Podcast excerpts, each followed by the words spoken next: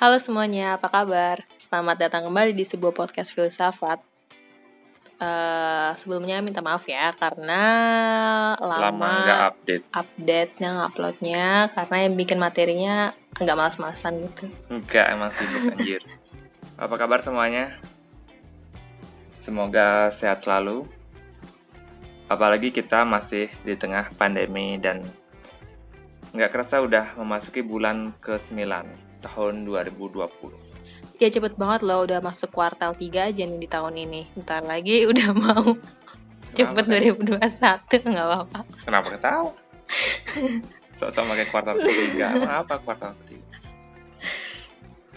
Dan aku tadi ngecek di worldmatters.info dan ngelihat total kasus sudah mencapai 28 juta orang yang terinfeksi dan 924 ribu orang meninggal. Tapi ntar ada yang bilang, tapi kan kebanyakan meninggal karena komplikasi dan sudah mempunyai riwayat penyakit lain. Ya emang aku tahu, aku paham ini semua rumit gitu. Virus ini masih bisa dibilang baru dan aku nggak terlalu tertarik berdebat tentang konspirasi atau apalah karena terlalu banyak asumsi di sana. Tapi fakta banyak yang meninggal dan masyarakat seperti dihantui kematian. Oke nih, tapi poin apa yang mau kamu sampaikan nih sebenarnya di sini? Ya, kenapa semua orang sangat takut dengan kematian gitu? Ya nggak semua sih, yang dengerin ini kayaknya nggak sih. Ya iyalah ya, untuk mau belajar filsafat dibutuhkan keberanian menurutku. Iya loh, apalagi ketika kita harus men-challenge kepercayaan-kepercayaan yang kita punya. Iya, dan filsafat juga men-challenge konsep-konsep tradisional mengenai kematian, seperti yang dikatakan oleh Cicero. Filsafat tidak lain adalah persiapan bagi manusia menuju kematian. Bahwa dengan berkontemplasi dan belajar mengenai kematian, mampu memberi manusia kebijaksanaan akan bagaimana bersikap di hadapan kematian yang tak terelakkan. Nah, daripada kita dihantui rasa takut akan kematian, lebih baik kita menyelidiki kematian itu sendiri. Apakah kita benar-benar paham apa itu kematian? Atau kita hanya takut akan hal yang kita tidak pahami? Oke, berarti topik kita kali ini, apakah kita harus takut akan kematian?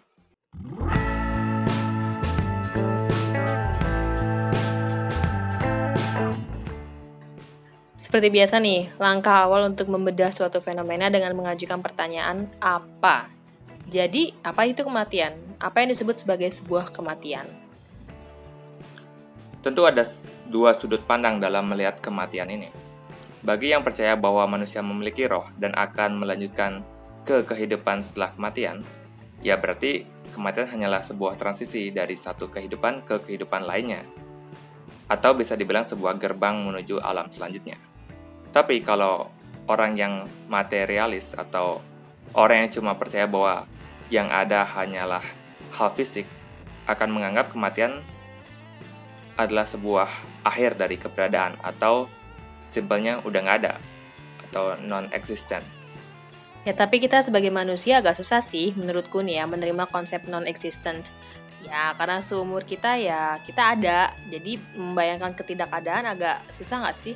Iya, itu merupakan suatu konsep yang susah dibayangkan manusia. Aku bisa bilang konsep non-existent itu bakal mirip anestesi total atau bius total. Aku ingat waktu aku kelas 5 SD mau operasi amandel ya, dan di bius total, ya tiba-tiba aja gelap gitu. Enggak gelap sih, kayak nggak ada warna, nggak ada perasaan, nggak ada pikiran nol aja gitu. Kayak komputer dimatiin, kayak tidur nyenyak tanpa mimpi. Nah, kan kamu bilang mati menurut materialis ibarat komputer mati nih. Tapi apa yang mati? Hardware-nya atau tubuh fisik semata kah? Atau software atau pikiran yang mati? Yang mana yang benar-benar sebuah kematian? Hmm, menarik juga cara pikirmu. Iya, aku muji kamu ya. Kalau tubuh ini berhenti beroperasi, jantung berhenti berdetak, nafas juga berhenti gitu. Tidak akan ada lagi ada aliran darah menuju ke jantung dan otak. Ya menurutku pikiran juga akan otomatis mati gitu. Tapi gimana kalau kita berandai-andai kita bisa memindahkan isi pikiran kita ke komputer misalnya? Meski tubuh fisik kita mati nih, tapi kita tetap hidup dalam komputer kayak The Matrix gitulah. Bisa nggak kamu bilang orang tersebut itu udah mati? Ya, mungkin kita bisa bilang orang tersebut belum meninggal karena meskipun tubuhnya berhenti hidup, tapi isi pikirannya hidup di tempat lain. Hmm, ya hal ini juga berlaku sebaliknya untuk orang yang apa terminally ill gitu atau yang sudah sakit parah dan koma di rumah sakit yang hidup cuma mengandalkan alat bantu kehidupan. Bisa nggak kita bilang itu sebuah kehidupan? Hmm, kalau nanya pendapatku pribadi sih ya itu bukan kehidupan ya. Maaf kalau ada yang tersinggung nih. Soalnya memberi alat bantu itu cuma kayak itu mengametkan tubuh yang jiwanya udah hilang. Tapi kalau ada kemungkinan sembuh dan kembali hidup normal ya aku nggak ada masalah dengan hidup menggunakan alat bantu sih. Oke, tapi kita udah agak melenceng nih dari topik. Kita kan mau membahas kematian, bukan apa itu sebuah kehidupan itu. Coba kita diskusikan asumsi umum tentang kematian kita biasanya menganggap kematian adalah hal buruk. Kalau ada hal, kalau ada seseorang kerabat atau tokoh yang terkena meninggal, kita kan berduka cita gitu loh. Ya, kita biasanya bilang turut berduka cita ya, atau kita telah kehilangan tokoh yang hebat, atau kalau umurnya masih muda, kasihan ya, masih muda loh padahal. Jadi gimana menurutmu? Kita nggak perlu berduka gitu. Aku nggak bilang gitu, aku cuma pengen mempertanyakan gitu apakah kematian selalu sebuah kemalangan gitu? Apakah selalu harus kita ratapi? Karena aku sendiri nggak suka dengan prinsip harus dan selalu. Harus gini pokoknya, atau selalu gini dari dulu. Aku nggak suka yang kayak gitu. Nah, kalau kayak gitu, coba kita lihat dari sudut pandang biologi nih. Ya, makhluk hidup pastinya harus berusaha untuk tetap hidup kan? Dan makhluk hidup harus menghindar hal-hal yang membuatnya mendekati kematian. Ya, tentu kalau makhluk tersebut sudah berhasil pass down atau mewarisi gen mereka, kematian seharusnya sudah bukan menjadi sebuah masalah dong. Oke, itu kan dari perspektif biologi. Nah, coba kita lihat dari uh, perspektif filsuf-filsuf mengenai kematian. Kita mulai dari the one and only, siapa lagi kalau bukan Socrates. Apa nih view-nya dia mengenai kematian? Socrates mengatakan bahwa kematian bukanlah suatu kemalangan. Kenapa? Karena jika kamu meninggal dan rohmu pindah ke alam sana, Bentar, biar jelas. Jadi di sini konteksnya Socrates percaya akan roh dan kehidupan setelah mati, selayaknya kebanyakan orang Yunani. Iya, dan setelah kamu sudah di alam baka, otomatis kamu abadi dong. Karena dia karena dia filsuf dan filsuf suka memikirkan berbagai hal kamu bisa berfilsafat 24 jam non-stop tanpa harus memikirkan kebutuhan lahiriah gitu. Makan, nggak perlu makan, nggak perlu minum, nggak bakal sakit. Ya hal-hal kayak gitulah. Maka dari itu dia mendorong orang-orang untuk terbiasa berfilsafat dan terbiasa dengan pikiran kalian sendiri. Ya soalnya kamu nggak bakal tahu di kehidupan yang selanjutnya bakal gimana. Maksudnya kalau kamu suka sepak bola dan di surga dan di kehidupan selanjutnya nggak ada lapangan sepak bola gimana? Kalau kamu suka mendaki, siapa tuh nggak ada gunung di sana. Makanya mulai berfilsafat gitu. Karena hal tersebut tidak terikat tubuh fisik. Terlebih kamu bisa nanti ketemu tokoh-tokoh terkenal yang sudah meninggal gitu menurut Socrates nih ya. Oleh sebab itu dia menganggap kematian adalah hal yang mungkin saja sangat menyenangkan. Gitu. Nggak seburuk yang kita kira gitu intinya. Ya, tapi kalau ternyata tidak ada kehidupan setelah kematian dan kita simply hanya berhenti ada, gimana kita bisa tenang dengan kenyataan bahwa kita akan berhenti ada di dunia ini? Socrates akan menjawab, ya apa masalahnya? Seperti yang udah aku bilang tadi, ya kayak tidur tanpa mimpi aja. Jadi kedua skenario yang sudah kita sebut tadi bukanlah suatu kemalangan bagi Socrates dan ya tidak perlu ditakutkan. Hmm, Make sense sih. Terus ada lagi nggak pendapat filsuf yang lain mengenai kematian? Ada nih quotes dari filsuf bernama Epicurus. Dia adalah filsuf yang mendirikan Epicureanisme. Quotesnya gini. Kematian, kejahatan yang paling mengerikan. Bukanlah apa-apa bagi kita. Melihat bahwa ketika kita ada, kematian tidak datang. Dan ketika kematian datang, kita tidak ada. Maksudnya gimana tuh? Aku rasa kamu perlu jabarin kalimat tersebut biar yang dengar lebih paham maksudnya. Biar aku juga paham, aku juga gak paham sebenarnya. Kamu nggak ngerti? Coba kamu bayangkan suatu hal yang sangat mengerikan yang bisa membuatmu terbunuh. Oke nih ya, aku coba bayangin diriku lagi dikejar singa Ya nggak perlu ditanyain lagi lah aku dikejar buat apa ya Ya aku kan akan dimangsa nih Dan itu suatu kematian yang jelas nih, mengerikan menurutku Bagaimana si Epicurus bilang hal tersebut bukan apa-apa bagi kita Dia akan berargumen seperti ini. Tidak ada yang perlu ditakutkan, karena hidup dan mati adalah dua kejadian yang terpisah, yang tidak overlap atau tidak saling bertumpuk satu sama lainnya. Berarti ketika kamu hidup dan sedang dikejar singa, kematian belum datang. Jadi apa yang perlu ditakutkan? Terus ketika kamu sudah diterkam dan dibunuh, kematian datang. Tapi kamu udah nggak ada. Non-existent gitu. Jadi sekali lagi apa yang perlu ditakutkan? Gitu. Jadi diriku sama kematian ini nggak bisa saling bertemu Selama aku hidup kematian belum ada Tapi ketika kematian datang Ya aku udah nggak ada Ya sih masuk akal juga sih Tapi berarti yang mungkin kita takutkan bukan kematian itu sendiri Tapi proses menuju kematian itu sendiri Ngebayangin leherku digigit singa Ya itu yang menakutkan Bukannya kematian Ya takut akan siksaan beda lagi sih ceritanya. Ya wajar untuk makhluk hidup untuk menghindari rasa sakit. Kecuali kamu masokis ya. Takut akan rasa sakit tidak bisa dihindari menurutku sih. Dan wajar. Tapi takut akan kematian itu aneh. Dan Socrates pun bukan cuma omong doang ya.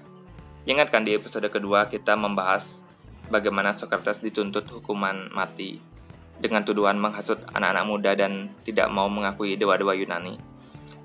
Dia bisa aja menghindari hukuman mati dengan berargumen atau ngeles. Tapi dia malah menyindir dan membuat marah para hakim dan juri. Dia tidak takut akan kematian. Dia lebih baik menyampaikan kebenaran meskipun nyawanya menjadi taruhannya. Aku suka sih orang-orang kayak gitu You practice what you preach Nggak ngedenger, eh nggak sekedar omdo aja gitu Kayak cowok zaman sekarang Apa hubungannya? Ada juga nih seorang filsuf timur yang memiliki pandangan bagus mengenai kematian. Dia adalah Zhuangzi, seorang penganut aliran Taoism atau Daoism, Daoisme itu. Dia juga dikenal dengan sebutan Zhuangzi, Zhuangzi, yang berarti Master Zhuang. Dia mengatakan, kenapa takut dengan sesuatu yang tidak bisa dihindari? Kita tahu dengan pasti bahwa kematian akan datang, dan tidak terelakkan. Dan kematian hanyalah sebuah event dalam rangkaian event dalam hidup kita rangkaian tahapan dalam hidup kita maksudnya. Kita lahir dirayakan, tiap ulang tahun dirayakan, lulus kuliah dirayakan, mendapatkan pekerjaan pertama dirayakan, menikah dirayakan lagi, punya anak dirayakan juga. Tapi ketika kita sudah di akhir dari semua rangkaian hidup ini, kita malah bersedih. Kenapa kita membedakan kematian dari kejadian-kejadian dalam hidup kita yang lainnya? Zhuangzi mengatakan kita juga harus merayakan dan merangkul event terakhir dalam hidup kita ini. Ya oke deh, aku mungkin udah nggak takut akan kematianku nih. Tapi gimana dengan kematian orang yang aku sayangin? Orang tua, sahabat. Aku juga harus ngerasa seneng gitu. Aku nggak boleh sedih gitu. Tapi kita beneran merasa sedih, kita beneran nangis. Ya, tapi kan kamu merasa sedih bukan karena kematian itu sendiri. Kamu sedih karena kamu ditinggalkan dan kehilangan orang tersebut selamanya. Karena kamu tidak mau ditinggalkan orang yang kamu sayangi, makanya kamu bersedih. Dan Zhuangzi mengatakan hal tersebut adalah bentuk keegoisanmu. Seharusnya kita bisa mengikhlaskan kepergian mereka selayaknya mereka sedang menjalani tahap selanjutnya dalam hidup. Karena itulah bukannya menangisi kepergian mereka, namun menjadi lebih dekat di masa-masa akhir hidup orang yang kamu sayangi. Entah orang tua, pasangan hidup, atau sahabat. Dan ketika waktunya datang, lakukanlah penghormatan yang sebaik-baiknya. Jadi konklusinya nih, kematian tidak semengerikan yang orang-orang pada umumnya bayangkan.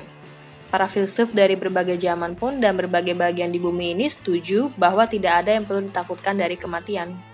Iya, dan ada sebuah esai juga yang ditulis oleh filsuf Prancis pada zaman Renaissance. Dia adalah uh, Michel de Montaigne. Montaigne, Montaigne. Montaigne. Dia adalah Michel de Montaigne. Dan esainya berjudul To philosophize is to learn to die. Yang artinya berfilsafat berarti belajar untuk mati. Maksudnya? Maksudnya adalah berfilsafat berarti memahami bahwa kita adalah makhluk yang penuh batasan, termasuk batasan umur. Tetapi bukannya dihantui oleh rasa takut dan keputusasaan, kita harus belajar menerima bahwa kematian akan datang suatu saat nanti. Jadi sekalinya kita ngerti akan kematian kayak yang udah kita lakuin tadi, kita nggak perlu lagi mikirin hal tersebut. Karena lagian juga ya bakal tetap datang. Ya, maka dari itu seharusnya kita lebih fokus ke kehidupan ini dan mencari cara agar dapat membuat hari ini menjadi lebih baik dari sebelumnya.